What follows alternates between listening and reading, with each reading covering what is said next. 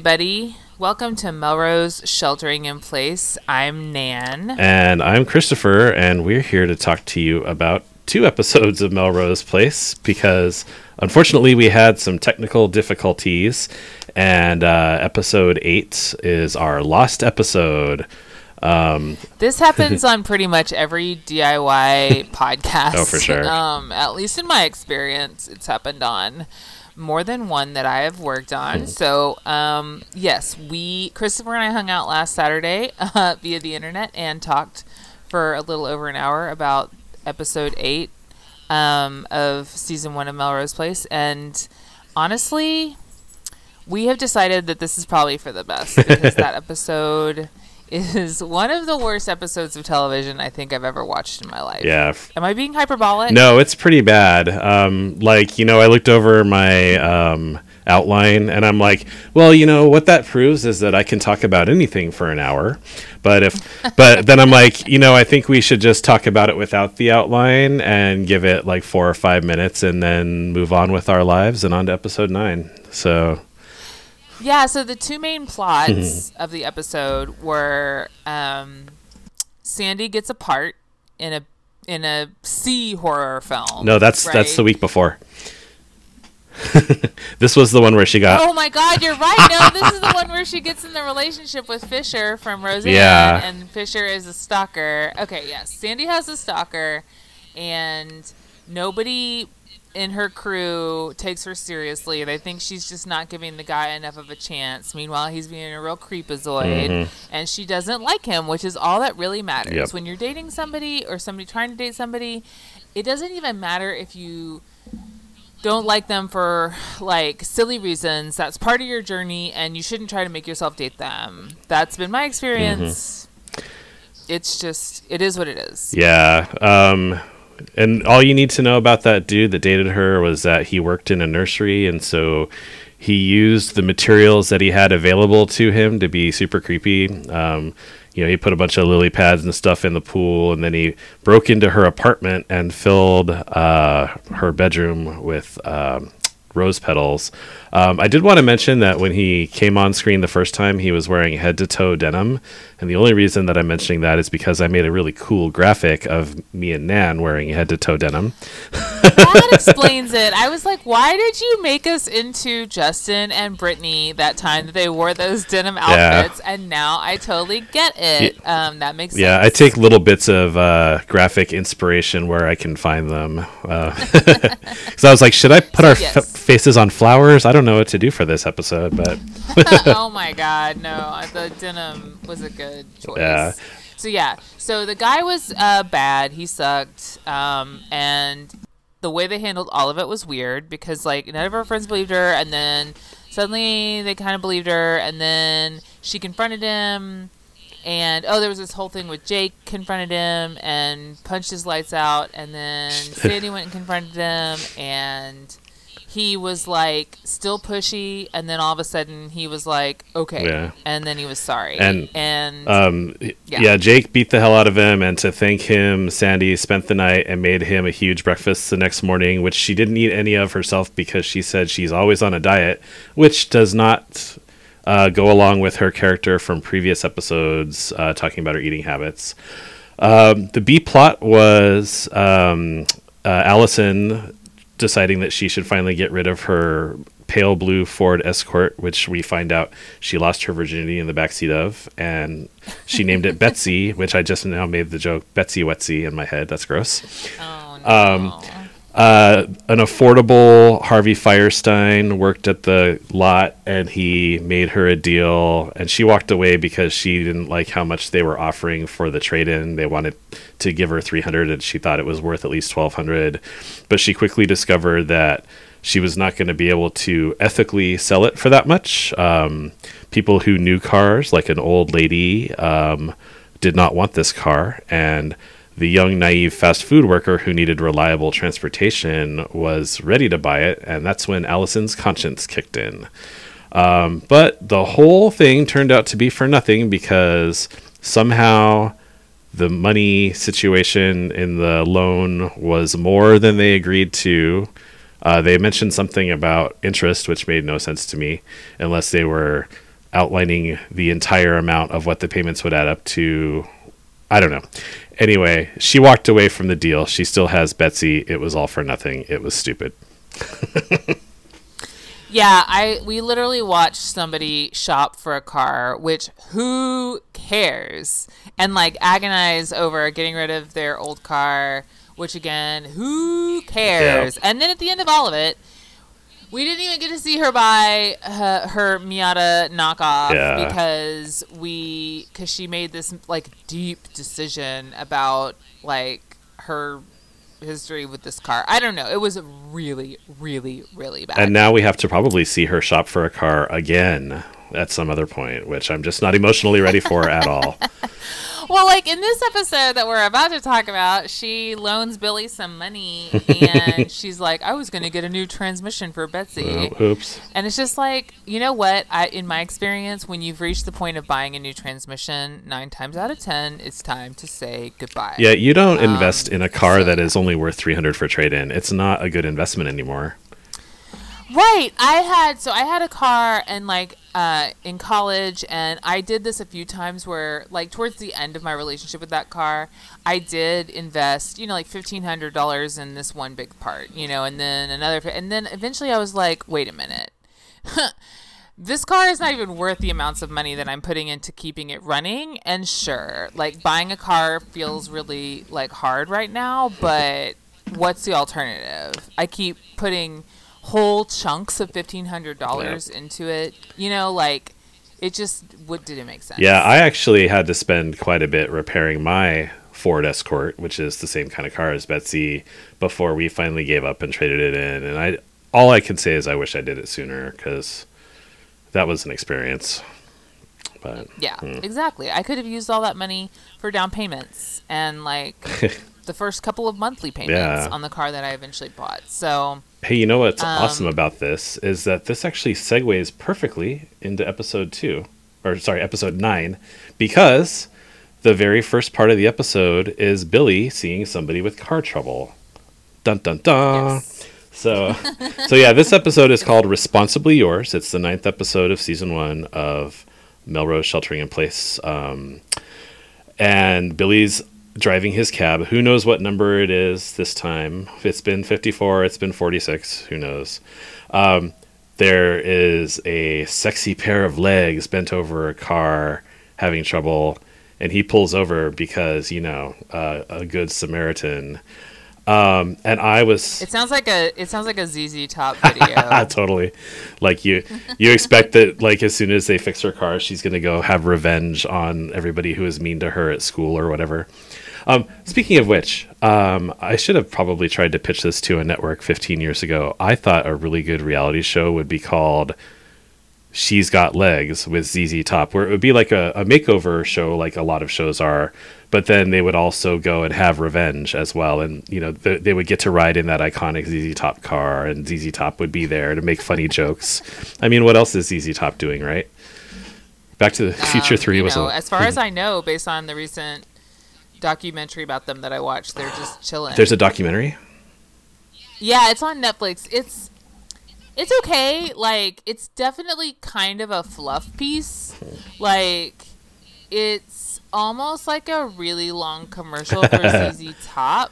It doesn't feel, but you do get a sense of the timeline of their history and stuff. That's cool. It's just that there's points where I'm like, I feel like this is just like, it's like if I got to direct the documentary of my own life. You know what I mean? Yeah. Like it would be a little bit fluffy. I don't know. Like so. Or yeah. is it just But it's on Netflix. Is it just because they're boring and they haven't done anything bad? I don't think that it's that. I mean, they definitely there was like a some a lot of drugs, Wow. which drugs aren't. Just for the record, drugs are not necessarily bad, but um, I do feel like some of the, some portions were maybe Yeah. glossed over a little Well, bit. I'm definitely going to find that. Um, yeah, and so speaking of movies and things, I squealed when the um, car trouble woman was revealed. It was Joyce Hyser from the iconic movie Just One of the Guys.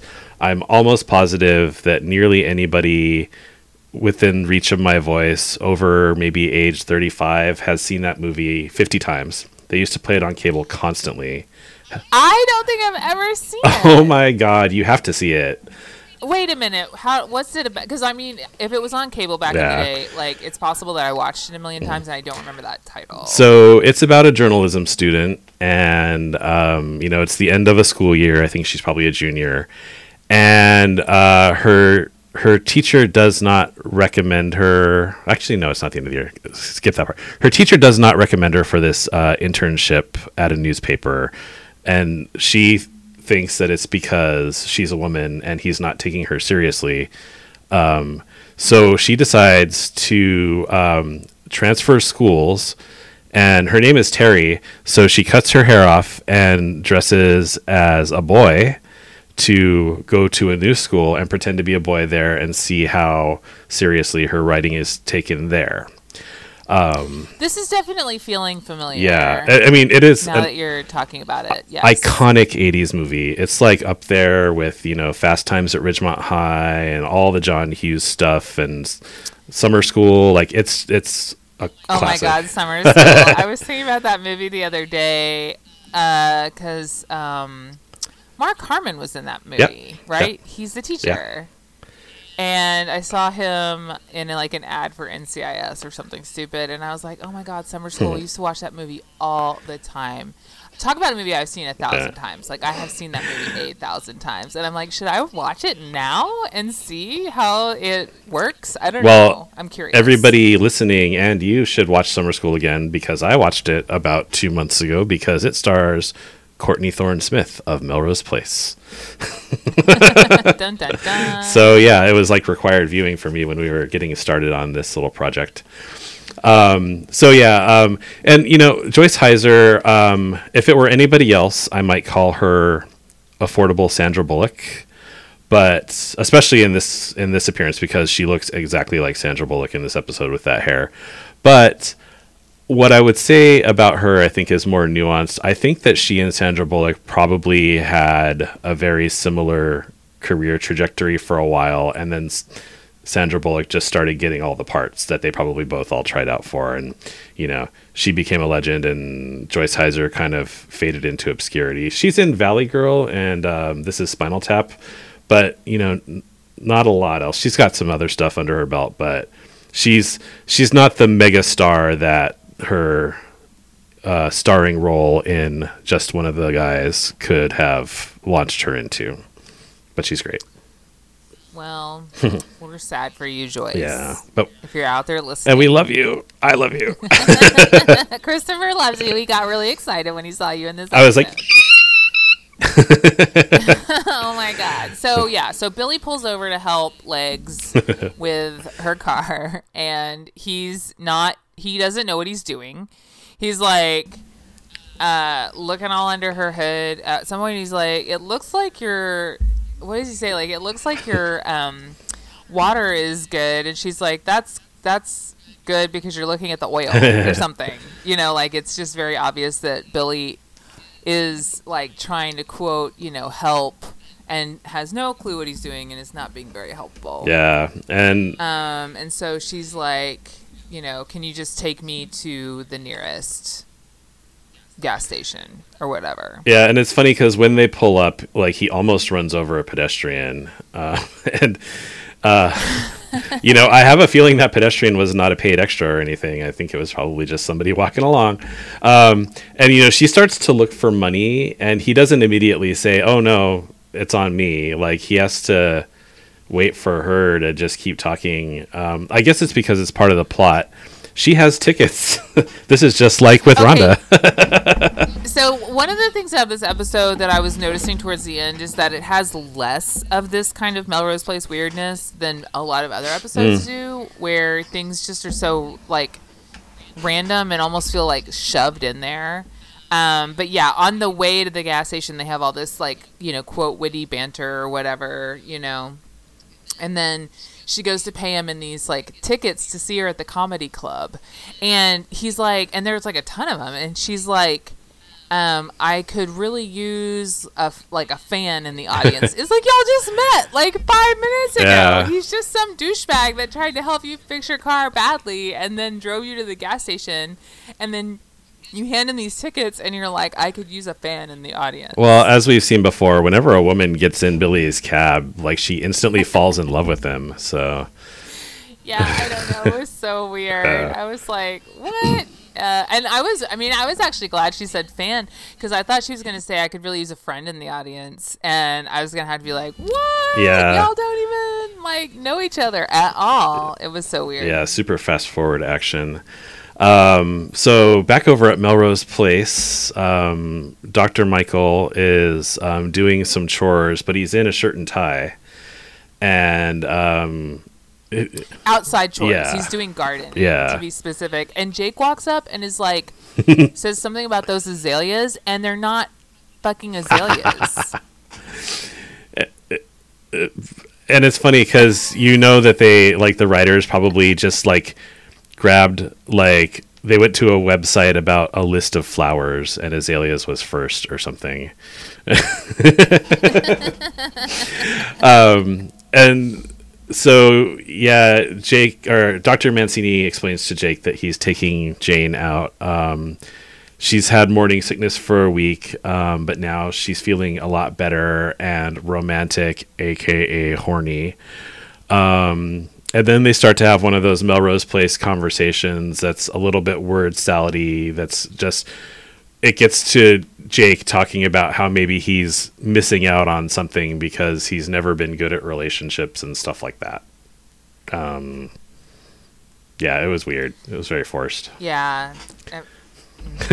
Yes. Um, um, so anyway, the the point of that scene is to let you know that Jake is starting to feel ro- lonely. Oh, um, anyway, in another apartment, I couldn't quite tell whose. Um, Allison, Billy, Matt, and Rhonda are making dinner. Oh, sorry, I. Garrett's cleaning something and it's squeaking in the next room, but it sounded like a child like laughing or Oh. something. And I'm like, that sound is not creepy. appropriate here. No. Uh, I feel like that's Yeah. weird. I feel like they were in Allison and Billy's apartment. I don't know, like it doesn't Mm. Yeah. matter, Uh, but that was where it seemed like they were. yeah. Although Rhonda was cooking because she was making her spicy crawfish etouffee. Um, and Billy's going on and on and on and on about Dawn. Um, and he starts to join them for dinner. And they're like, no, we all pitched in for the, the stuff to make this dinner, and you didn't. Um, and so he, da da da da, the tickets, the number one alternative currency in Melrose Place.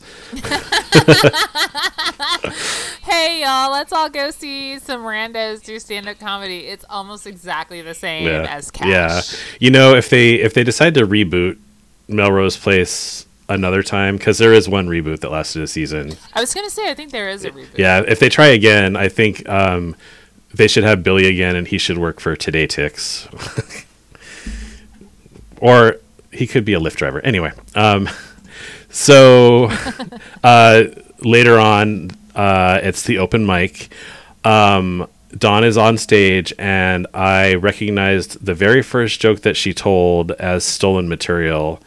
Um, I didn't make out. I didn't make a note of it, but I'm like that they didn't. The writers did not write this. They stole this.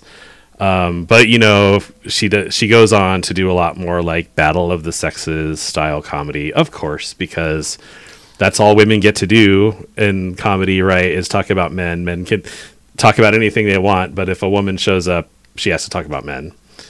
I mean, I feel like that's actually it actually goes both ways. Like I've I've watched a lot of stand up comedy, especially from like like you know this time period to you know the more middle period of this era. You know, and even men do a lot of stand up comedy about like ladies, right? They be shopping and you know, all that kind of like really uh really just like gender jokes are they're perennial and they're almost and that's why like sometimes when people it's like yes the jokes are offensive. They're also just offensive to me because they're fucking stale. Mm-hmm. Like the like you know dudes am i right like this is not funny you know or whatever. So I guess this is yeah. why Jerry Seinfeld shot immediately to superstardom because he was just talking about other dumb stuff, which was Ugh, that guy gets on my nerves. So the um like billy is um s- super into dawn now. Like you know he's got the stars in his eyes. And he's like allison wasn't that funny? And he punches her in the tit. And then and then uh, Dawn comes to talk to them, but she she's like, I got to get out of here because there's only one bus left, and Billy, of course, is going to take her home and take her out for pizza on the way home. Um, and then Allison is visibly jealous. Did you pick up on that? I totally thought she was jealous. Yeah, I mean, as usual, in the dynamic of Billy and Allison, it's really hard to tell because, like, it's like I can't ever tell if it's actually happening if they're just trying to make it happen and it's not I don't know. Yeah. Like it yeah, their dynamic it's hard to tell. Yeah. Pretty much anytime they're trying to make it seem like there's a spot of romance there or something. Oh, I guess I should say the very end of episode eight. Um, uh, Billy was watching horror movies and eating ice cream in the middle of the night, which is what he does when he can't sleep. And Allison came out and uh, she joined him on the couch, but instead of sitting on a free section of this large couch, she wedged her way in the eight inches between him and the armrest. So I think that we were supposed to glean something from that too, maybe. I mean maybe but did but they didn't have vibes. Yeah. They never have vibes. Yeah, it's. Uh, I guess we'll see. Um, so over pizza, Dawn starts telling um, Billy more about her life. Uh, sh- turns out she was married for eight years, and her ex was not supportive of her comedy career. But of course, because Billy is a writer, he he gets it. Like he's super supportive, and he he knows that she's great, and you know she's got the world at her feet because she's so funny. Um, and that's all we really cover there. Um, over at Shooters, meanwhile, um, uh, Lonesome Jake shows up because he wants to talk to Sandy about giving their relationship another shot. I mean, oh, what is this scene? Yeah. So, like, definitely in the last episode, there we were definitely supposed to be picking up on the, this possibility. Yeah. Um, because he had stepped in when she was having all the trouble with her stalker, and like she's been denied at his apartment after he punched the guy's lights out. And they had a kind of a little moment of why didn't we work kind of banter then, and um, so we definitely I think we're supposed to see this possibly coming. But why would you just go to somebody's like? Why would Jake just go to the place where Sandy is currently waiting tables and give her this speech about how they should try again? Like, wouldn't it make more sense to do it when they're both at home? Right, they are neighbors. ask her like ask her to go hang out and then say something. Yeah, it's weird. Like she, he basically like goes and just it's like if it's like somebody running for president or something, you know. Uh, vote for me. I think we get along really well. I don't know. It was just so. It's just such a weird scene. Maybe he needed show full of weird scenes. maybe he needed like a glass of whiskey for his liquid courage or something first. I don't know. I don't know. Then he should have gone to a liquor store and bought a bottle of whiskey. Yeah, or just borrowed one from. Uh, there's probably still a, a two thirds of a bottle left from that time that um, Dr. Michael hit the bottle while um, Jane was out losing her wedding ring. Oh my god. Yeah. um, so uh, over at Dawn's, um, Billy wants to come in, and Dawn says no, that's not going to happen tonight. But he goes in for a kiss, and her door opens, and there's a kid there. Dun dun dun. Dawn has a kid. His name is Martin. Um, Yeah, the babysitter opens the door and is like, I could hear your voice out here. Which, what babysitter would ever do that? Like, wouldn't you just assume that she's having a conversation with somebody in the hall Yeah. and she'll be in in a second? Yeah, geez. It was so weird. Yeah, Cockblock City. Um, although you know, maybe um, she was just really tired of Martin. I know I got tired of him right away. Yeah, the kid's kind of whiny. Yeah, although that was mostly directed toward Billy, which we'll get to, but we'll see. Um, anyway, yeah, this is a shocker. Um, aside from uh, Jane and Dr. Michaels, that something has to happen with that pregnancy soon. Um, I just cannot be convinced that they're going to have that baby. But anyway, there hasn't been any talk of I kids. I was thinking about that too. yeah, like later in the episode, because it comes like this whole Martin storyline brings up also questions of whether Allison is going to one day have Yeah. kids, which were super weird. And let's put a pin in that because Billy says something completely bananas later. um, but Jane is is like, I thought I would never want to have kids either, and now look at me, I'm pregnant and so happy. Yeah. And I was like, wow, this pregnancy storyline is starting to get a little weird, y'all. Yeah. And I'm just convinced that, you know, now that we know there's a basement, that she's going to fall down those basement stairs and have a miscarriage. Because, or maybe it'll, the pregnancy storyline will last until the show gets good and she'll get shot or something. But we'll see. My god. This is after the LA riots, right? Yeah. Um, anyway, um, Billy comes in. This is the next morning now, and um, Billy comes into the apartment. Um, he's been out all night uh, doing an overnight cab shift because he's feeling sorry for himself uh, because of Martin existing. Um, and Allison sympathizes with Dawn in this conversation, and then this, you know, talking about it makes Billy realize that Dawn's got kind of a lot on her plate, and that he's being kind of selfish for being like, "Damn, this kid's just in my way." Um, and I think that's really all that happened in that scene. Yeah. Yeah. Um, over at Rhonda and Sandy's, um, Sandy is getting ready to go have a friend date or whatever they think they're trying with Jake. Um, but Rhonda thinks it's a mistake and that there's no possible way anything between the two of them has changed or ever will. um, yeah, you could tell that she's just tired of hearing about Jake um, and thinks no good can come of it. That makes Yeah, sense. I mean, I would be too. and also, I mean, I don't know.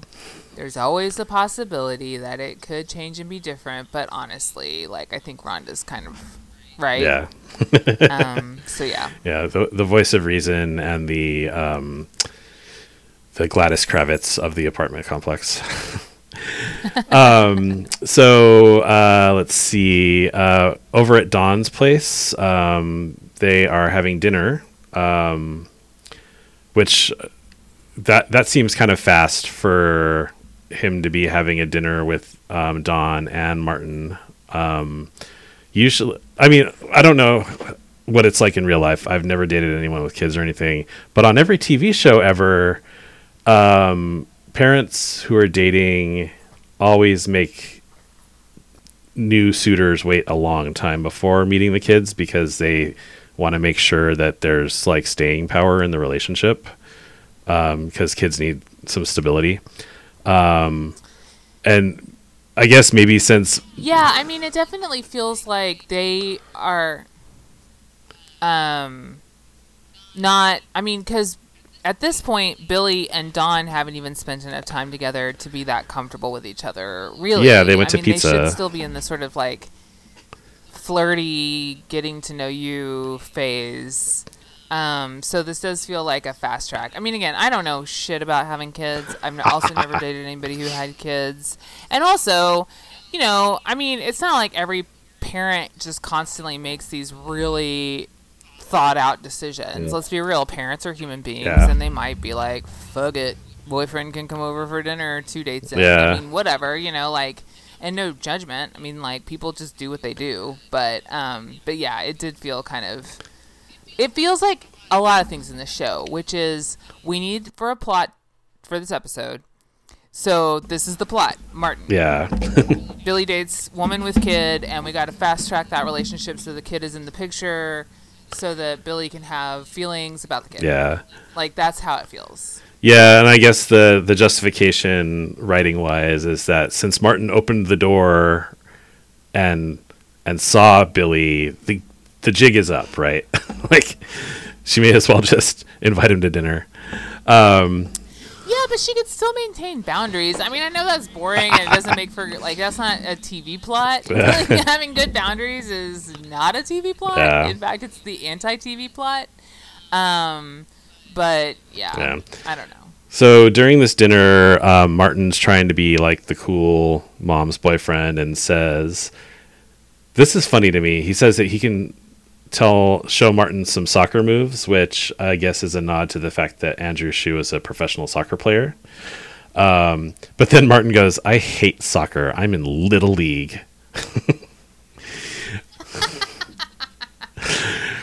um, and so uh, Martin explains that the reason he's being a little shit is because um, Dawn broke the deal, um, which I thought I would remember more about, but she explains that she didn't. Um, that that was bad note taking on my part, but I don't remember what the deal yeah. was. eh, anyway, um, so it turns out that um, another thing we learn is Dawn might have a paid permanent comedy club gig uh, in Ventura. And that's when Martin has a huge meltdown about his dad, and it's super awkward. Um, but anyway, thankfully, we go over to Shooters now um, because Sandy and Jake are hanging out there together on their date thing, which is, you know, so dumb because they are always at Shooters, and she works there. I mean, would you bring somebody to a date to the bar that you worked at? I I would want to go somewhere else, unless it was like free drinks or something. But Um, I don't know. I've done it at least once. I mean, it was more just like we had gone to dinner and then we were getting ready to go to a dance club and there was like a lag period in between and the bar where I worked was close to the club. Ah. So we just like went there cuz it was easy. Um, and I was friendly with all the staff obviously, so it just felt like a really comfortable spot for me, although it can feel I guess kind of awkward if you feel like folks are paying attention to you while you're on your date, but I mean like adults really don't you know that's not always a dynamic Yeah. um so i mean i've definitely kind of done it but to just go to like to go to shooter i don't know that is very odd Yeah. they should i would imagine for one thing i would imagine that sandy would want to maybe spend i don't know five minutes somewhere else um other than her job yeah, what So- what if it got really busy and they asked her to jump in? Like, Ugh, that's the worst. well, they never, they would never, in my experience, they would never just like call you onto the floor in that scenario. You're not dressed for it. You're not, I mean, none of those, like, you can't just wait tables in any outfit no. um, or any shoes. But it's stressful. I have had the experience of sitting in the place where I worked and things start to get busy around me, and then I'm stressed out because I'm watching everything happen. I can't stop paying attention to it. And there's nothing I can really do to help, but I can see where help is needed. And so then it just ends up stressing me out. Yeah, that sounds absolutely terrible. Uh, so while they're there, Jake and Sandy talk about the. They went to a movie and it was bad, but they had a good time making fun of it together. And they both start to realize that they've kind of underestimated themselves when it comes to how they are with each other. Like, they should be able to have more of a meaningful connection besides just sex. Um, and uh, they're seeing a whole new side to themselves. But it's obvious that they're also both getting very horny. But that's the thing about dating. this is the part of this thing, like this arc in this episode. The thing that makes no sense to me is that, like, I mean, Christopher, have you ever had sex on a first date? I have more than once. The reason you're going on a date with this person isn't just because you like their personality. That would just be friends hanging out. You're on a date because you want to bone. Yeah. You find this person physically attractive and you want to get to know them. Like this whole thing that people do where they're like there's sex and then there's these feelings and there's all this and da da da. I mean, it's just so people make it all so very complicated. Like of course they're having sexual feelings for each other. They're attracted to each other. That's the point of dating. Yeah. It doesn't make sense for them to get this upset about it. Yeah, I um, when I was dating, I I would not wait for sex because to me that should be something it's like deciding like talking about having kids. Th- these are things that you should get out of the way right away because you know if if there's no sexual connection between two people or if one of them wants kids and the other doesn't there's really just no point in continuing. And so i feel like going on dates for a long time and not doing those things is just a recipe for disappointment. Like it, you may as well learn the required stuff if that's going to work for you early on. I mean, I just assume I have poor impulse control. I don't even know that I had like that much of a philosophy behind it. I was just like, I don't have any shame in this, and I want to do it. Yeah. And so here we are. You know, like, um, I did go through this phase where I decided to not have sex for a while until I was like maybe in a relationship because you know I was in my early 20s and I fell for the bullshit like maybe I'm not in a relationship because I keep having sex too early. And what I found out was that I just ended up not having sex for a really long time. Like it really doesn't those things don't they're like life is really I feel like more and more I am coming to realize how much like especially white USCN culture is built on this idea that if you just if you continually adjust every single decision that you're making until you find the exact right decisions, then you will somehow unlock the magic formula for things to go a good direction. Yeah.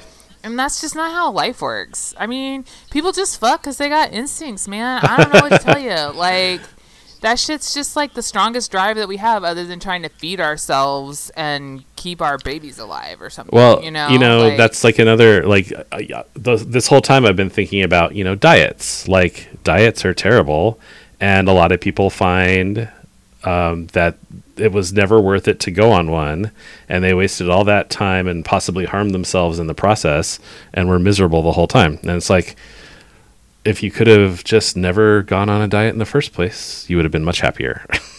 exactly yeah. try to control things less that's my motto Yeah. uh, and yeah, um, Melrose sheltering play. Sorry, Melrose sheltering in place is a pro fucking and pro food podcast.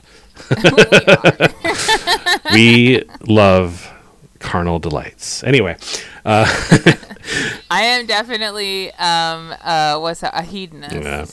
for sure so unfortunately, the only bedroom action happening for Billy is in Martin's room. He's gone in there to have like a "Hey, buddy, what's wrong?" kind of talk, which is so weird. This is basically like a second date, and he's already like, "Buddy, hey, oh, I'm here to give you advice." Huh. And I hated it every minute yeah of it. i hated this too i was like because martin goes where's my mom and he goes she's around and i'm like where is she though Yeah. i don't know where she like martin went to his room and Dawn ran after him. And yet now here we are, Billy's coming in, and Dawn is where? I don't even know, like, nothing even about the timeline of events makes sense physically to make this happen. On top of the fact that, like, no, Billy would not be having a serious heart to heart with this little boy Yeah. on this, like, first time they've ever hung out. Yeah. So what happened was Martin ran to his room and um, Dawn ran after him. But about three feet from his bedroom door, she was like, you know what? Screw this. Let's let Billy take care of it. um, and he, he uses a Terminator comic book and a really bad Terminator 2 um, analogy to make Martin feel better. And it was dumb as hell.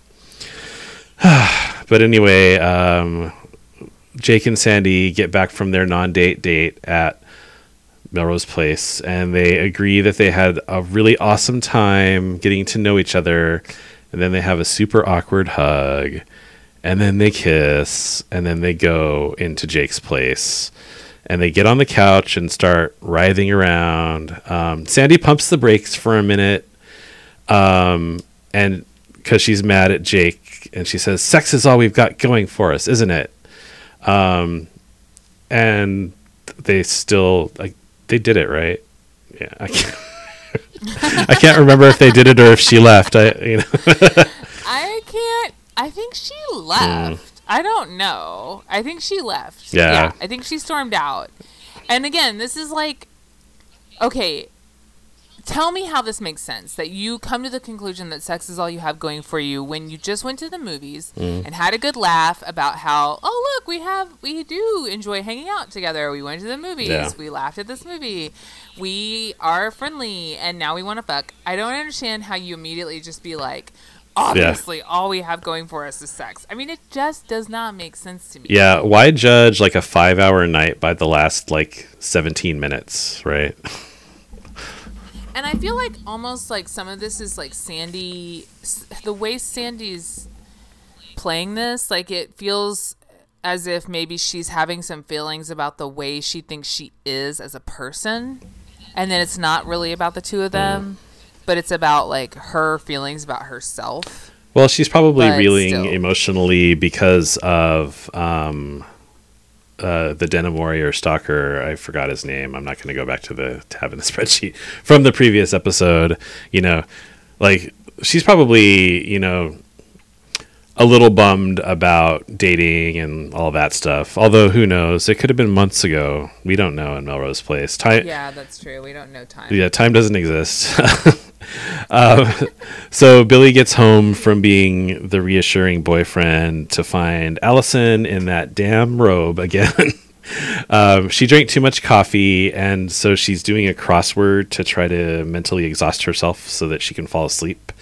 Um, Billy wants to borrow three hundred dollars. Um, and Allison says, "This is when she says that he's behind in apartment expenses." Um, I'm not sure what she means by that, unless it's like cleaning supplies or whatever. Um, she is curious what the money is for, and he lies, and he says that he had an accident in his cab, and if he doesn't get the money, he'll lose his job. Um, and that's when she says Betsy needs a new transmission, but obviously we're going to be in big trouble if you don't have a job. So here's $300. I mean, would you give your transmission money? I yeah, no. what well, see what I would have done if I were her is I would have said you can have you can borrow $300, but I need a ride in your cab for free to and from work every day and anytime I want to go to lunch until you pay me back and until Betsy is fixed. Like I would I would have some serious conditions for this money, but Right. and see, these are the little things that the writers could just throw in, and it would be so much better.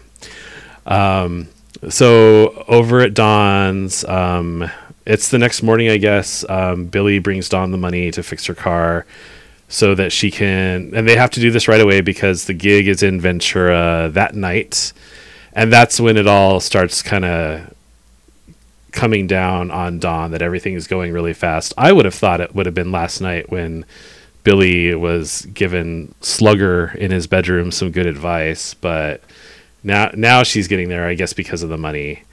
Um, but she takes it and they do it. Um, and now over in that laundry basement um, at Melrose Place, um, this is actually my favorite scene in a long time f- across a lot of episodes. This was a very well done scene where Jake is talking to Michael and Rhonda or Sandy is talking to Rhonda and it, they like cut it back and forth and it all just flows so perfectly. Like they're, they're basically having the same complaints about each other and it was like masterfully edited and pretty well written. So credit where credit's due they did one good scene Congratulations, Melrose. Place. yeah you did good We're nine episodes in, and we got a good. Yeah, gold star. You put put that on your calendar. Um, Things are really looking up Yeah. for old Melrose Place.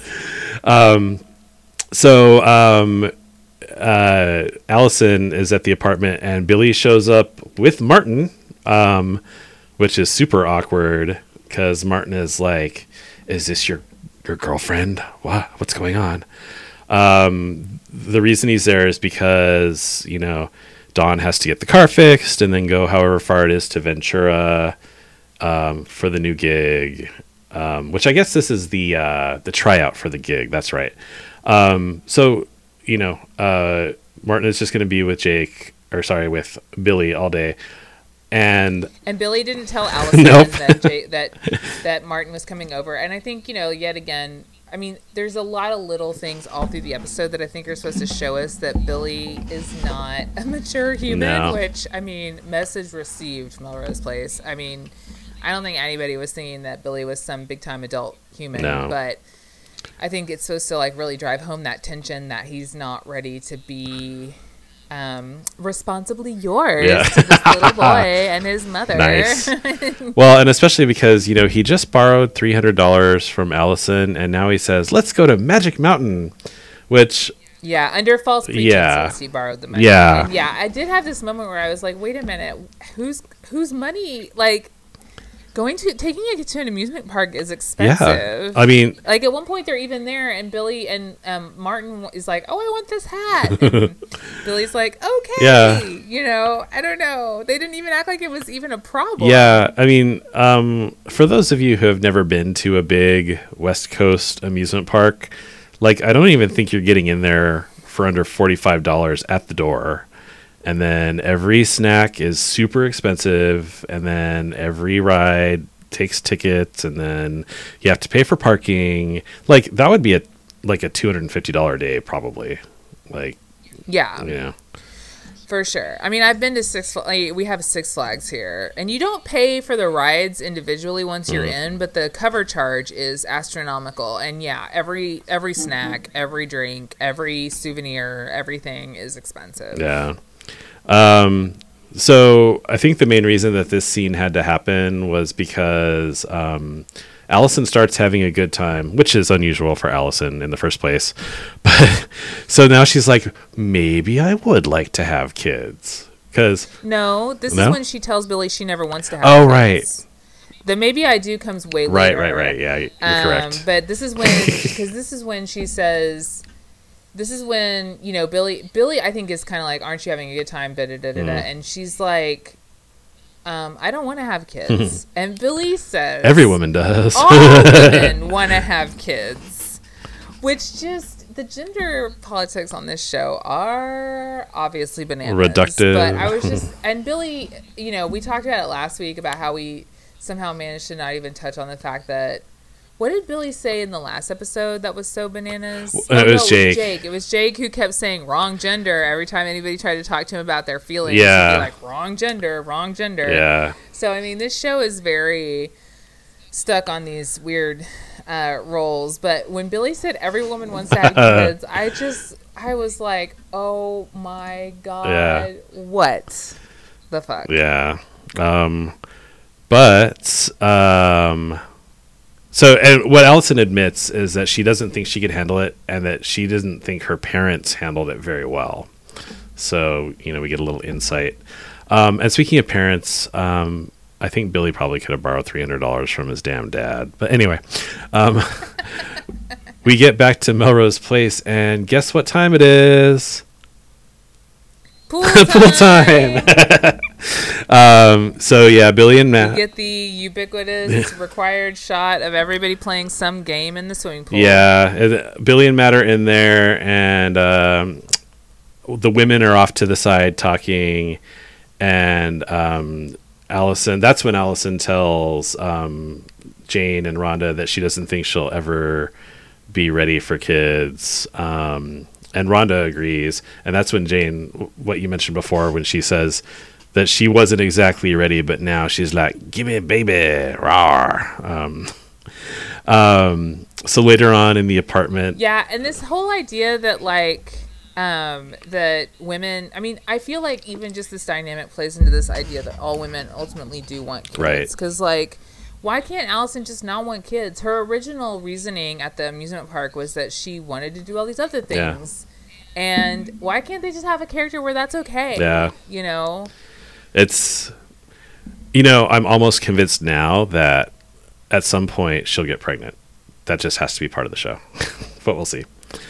Uh, so later on martin is asleep and they're watching him um, which i suppose we're supposed to think that's sweet but i think it's creepy. Um, dawn arrives. Her show went great. Um, the um, and she specifically says, I am done with open mics because I now have a permanent comedy gig. She's a resident comedian. She's arrived. Um, but she manages to mention that Billy made that all possible with the money that uh, he lent her. And Allison's eyes, like you can hear those Kill Bill sirens, like purr. Like um, Allison knows what's up, and she's pissed, rightfully so. Um, so, you know, once Dawn is gone, she um, tells Billy that he always jumps headfirst into relationships and that he's a child play acting as an adult. And he says he's going to pay her back. Um, and and she says, "Well, you can't pay me back in full because I don't think I can ever trust you again." Which I agree with. That's really shitty. I mean, I think what he did was crappy, but I don't know. I, and this might just be like a, but I, I mean, she. W- people do crappy things to each other. This whole like, I'm never going to trust you again. I don't know. Maybe try to have a conversation about it first before being like, I'm never going to trust you again. I don't. I don't. or know. maybe just- if your dumb car that you didn't trade in needs a transmission, don't go lending three hundred dollars to somebody who has rich parents. Like, I mean, somebody did once tell me never, ever, ever lend money to people that you mm. will that you can not like handle not getting back. yeah, and it's one of the reasons why people are really should think twice about lending money to like lending money to their friends. Yeah. Now that's one thing, and that's why I almost always. I mean, honestly, I try to just give. Like, if I have it and I can give it, I just give it. I don't even really think about getting paid back because when you start thinking about getting paid back, man, everything gets fucked up. And I mean, sure, Billy lied, and that's shitty, but like, it's. I just think it's. I think it's like, why do people just jump automatically to like, and I'm never gonna forgive you for this? Like, I don't know. I, everyone fucks up. Have a conversation. Anyway, Maybe- that's not good TV though. So yeah, whatever. And, and you know, maybe they're trying to make us feel like her feelings about this are kind of elevated because of the sexual tension between. Them. but they don't have any sexual tension. They have Yeah. no chemistry like that. Um. So yeah, it's it's tragic. Um. So Billy goes to Dawn's apartment. Um. I'm not exactly sure what the purpose of him being there at that time was, but um, when he gets there, he hears an argument inside, and he lets himself in. Um, Dawn's ex is there, and um, you know, of course, like the worst possible thing is for Billy to show up, and so there he is, and they have a huge fight, and um, Dawn's ex says, "Does Marty get to watch when you guys are doing it?" Oh my god, that was the most bananas thing, especially because okay, so that happens and then he leaves, and so based on the interaction, I would honestly think this guy is like an abuser, Yeah. you know, or yeah, and then she admonishes Billy for stepping in and ordering him to leave. And then she's like, and he was here giving me the money that he owed me. And I'm like, well, then how did this escalate into this? I, again, the the mechanics of this do not make mm. sense at all.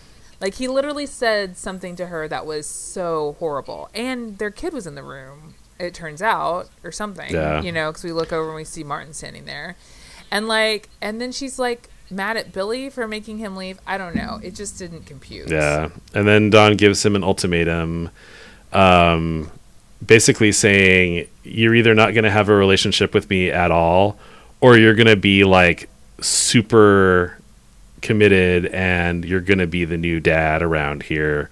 Um, there is no no time for us to develop this in a in a way that makes sense. You're either doing it now or never. Um, and so she gives him the three hundred dollars and sends him on his way because it's clearly never because uh, Billy is not there yet. Um, back over at Melrose Place, um, Sandy comes downstairs in a really awesome top. I I have to call out that top. It was really nice. it was like um, tight across her boobs, you know, low cut, and also belly exposed, but with really long sleeves, and the fabric was cool. I just liked it a lot. Go look at it. Long sleeve crop top feels very nice. yeah, for sure. Like you, and you know the, those Y necklaces would look so great, just barely touching the top there. And you remember the Y necklaces from the '90s, right? Yes. the official jewelry of the 90s. Um, so, anyway, she pounds on the Mancini's door. Um, she's mad because her closet door won't open. Uh, Dr. Mancini is not there, but um, Jake is once again working on his bike in the courtyard where he's not supposed to work on it. And he says, she says basically, he's a man, maybe he can help. Um, so they awkwardly go to her apartment, you know, because they wouldn't otherwise be talking right now because they're mad at each other. Um, and you know, she really has to rub his face in it. She's like, "I have to get into my closet because I have a hot date and I need an outfit." And he says, "One more screw and I'll have it locked in." but anyway, um, one of my favorite gags in movies and TV of all time is a doorknob coming off in someone's hand and i was so happy that it happened here usually it happens trapping somebody in a room and that's much more satisfying but at least they did it here and she still couldn't get her outfit but And she refers to them as her dressing clothes, which I was compl- I was like, what is this dialogue? Yeah. Like she's like, I have to get to my dressing clothes.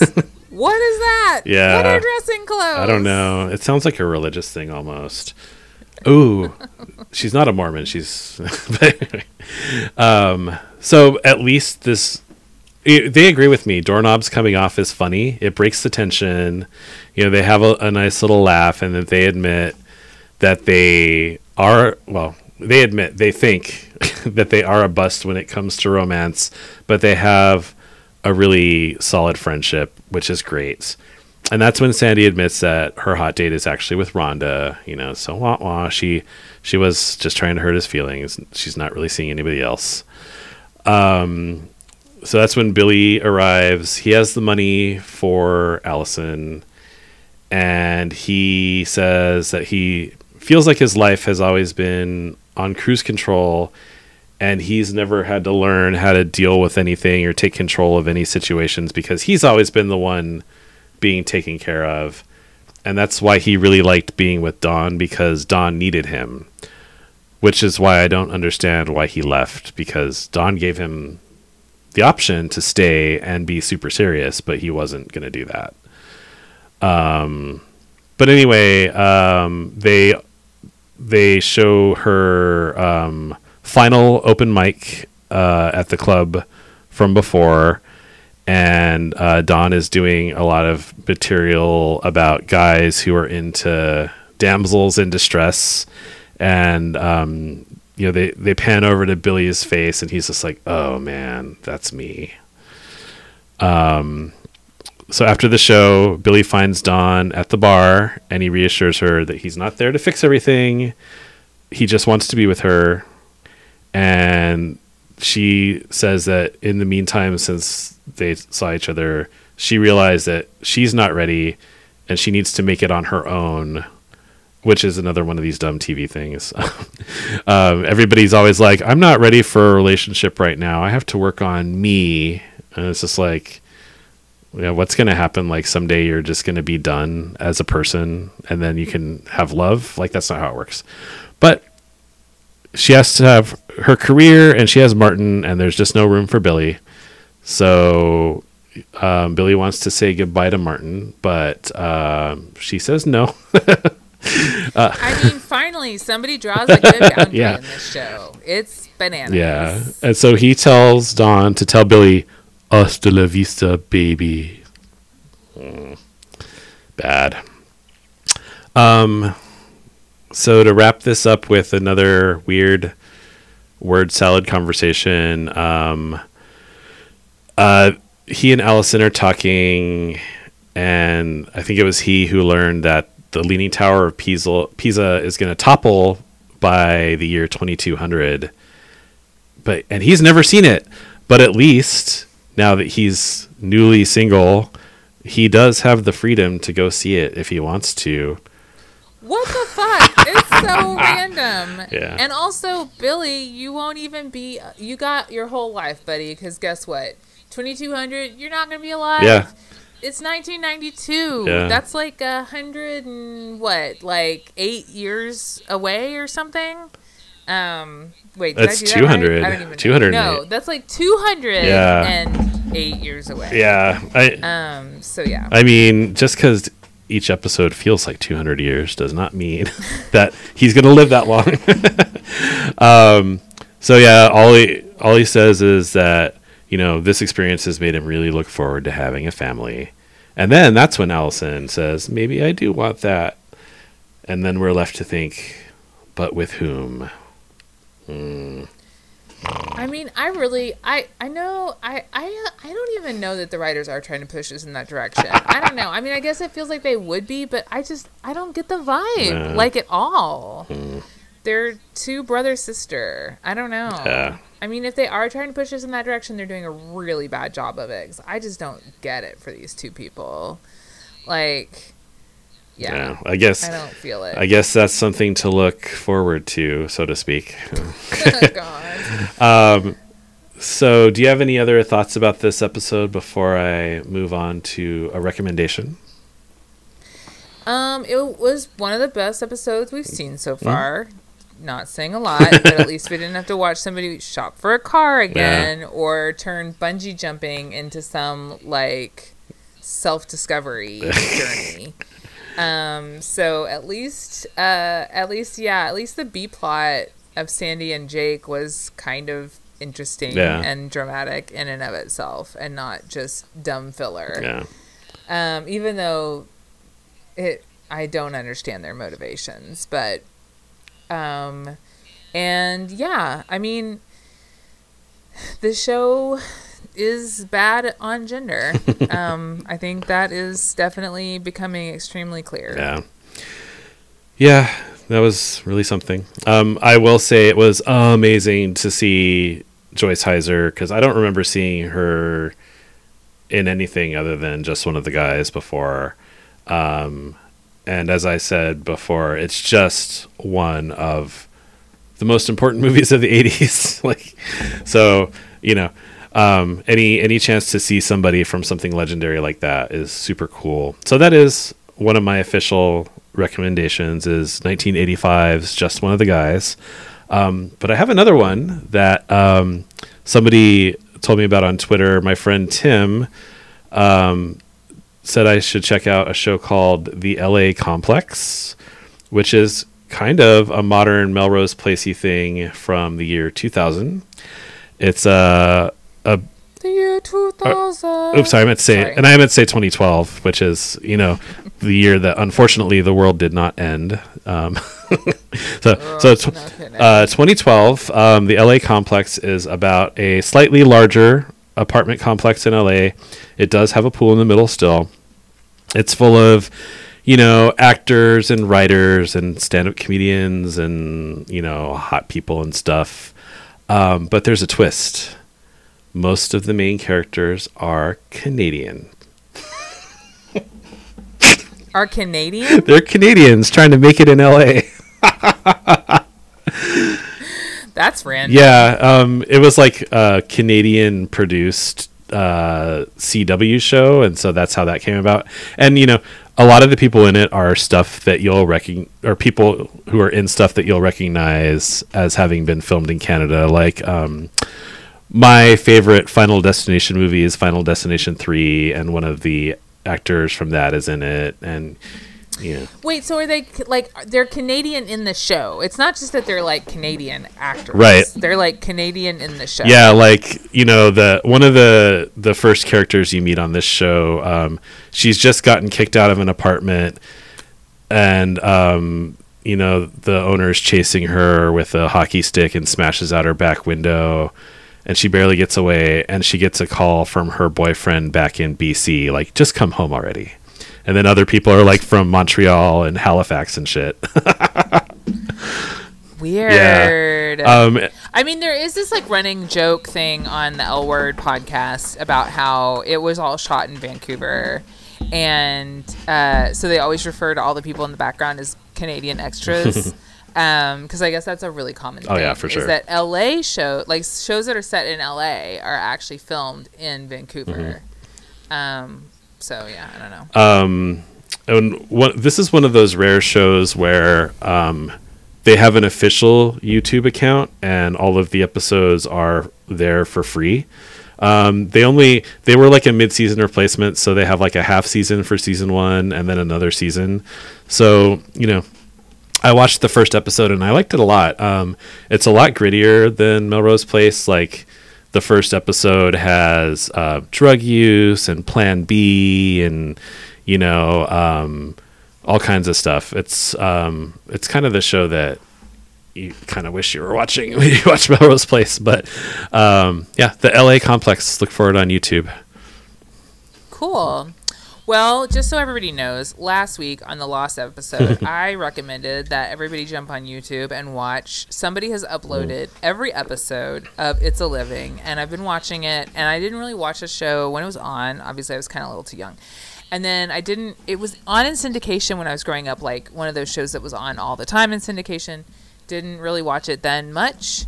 Um, and now I've started watching it. I'm like, oh my god, I kind of love It's a Living. Yeah, it's good. So it's a living. It's on YouTube. And then the other thing, oh my god, so I am super excited because uh, Netflix has just released well two things. One, an an Unsolved Mysteries reboot, which I've watched the first three episodes and so great. Love it. Love Unsolved Mysteries. Love the original. That theme song just automatically makes me feel like um, I'm gonna get abducted by a serial killer or something.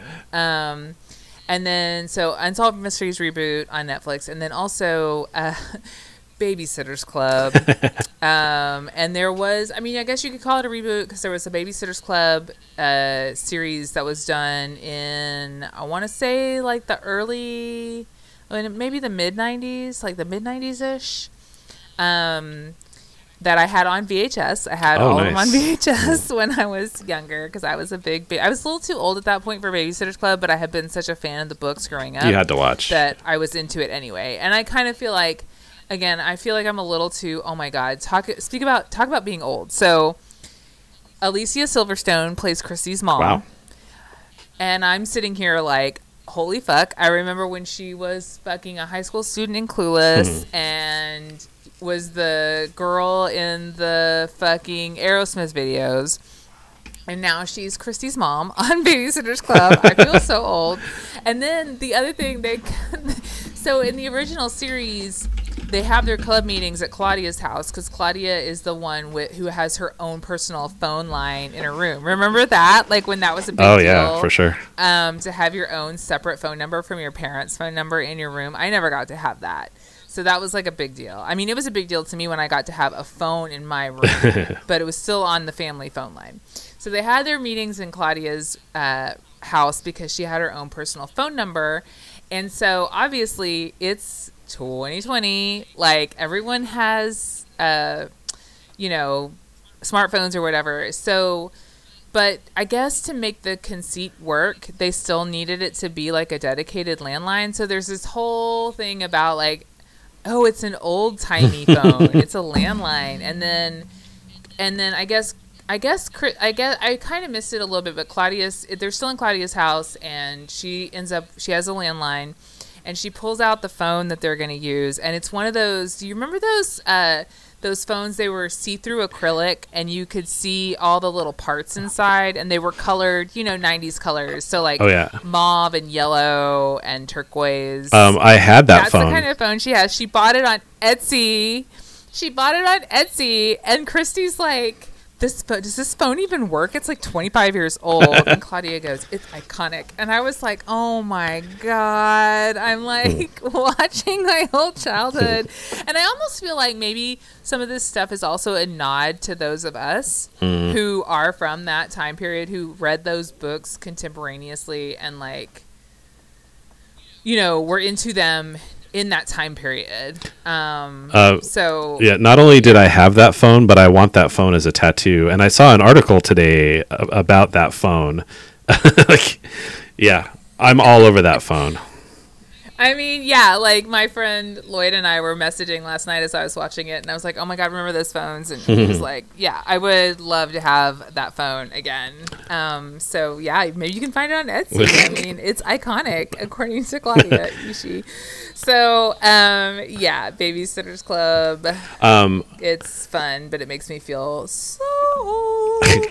I'm glad you mentioned last week's recommendations because I had one last week that I don't want to get lost in the shuffle. Um, this there's a movie called Lisa from 1989, starring uh, Staci Keanan from My Two Dads, and uh, Cheryl Ladd plays her mom, and uh, it's another one of my favorite movies of the era. Um, it's not quite the classic that just one of the guys is, but it has not been available to stream for years. Uh, I think the last time I saw it was like a Netflix DVD rental, and they don't even have it. But the free streaming service Tubi has it, so you can see this now. Um, the plot is a 14 year old girl named Lisa. She and her friend are obsessed with men. They like to take pictures of men in the street and make scrapbooks about them and pretend that they're like their future boyfriends and whatever. Um, the twist is uh, they find a new mark and they they take his picture and they start doing their normal stuff but it turns out that he's a serial killer. And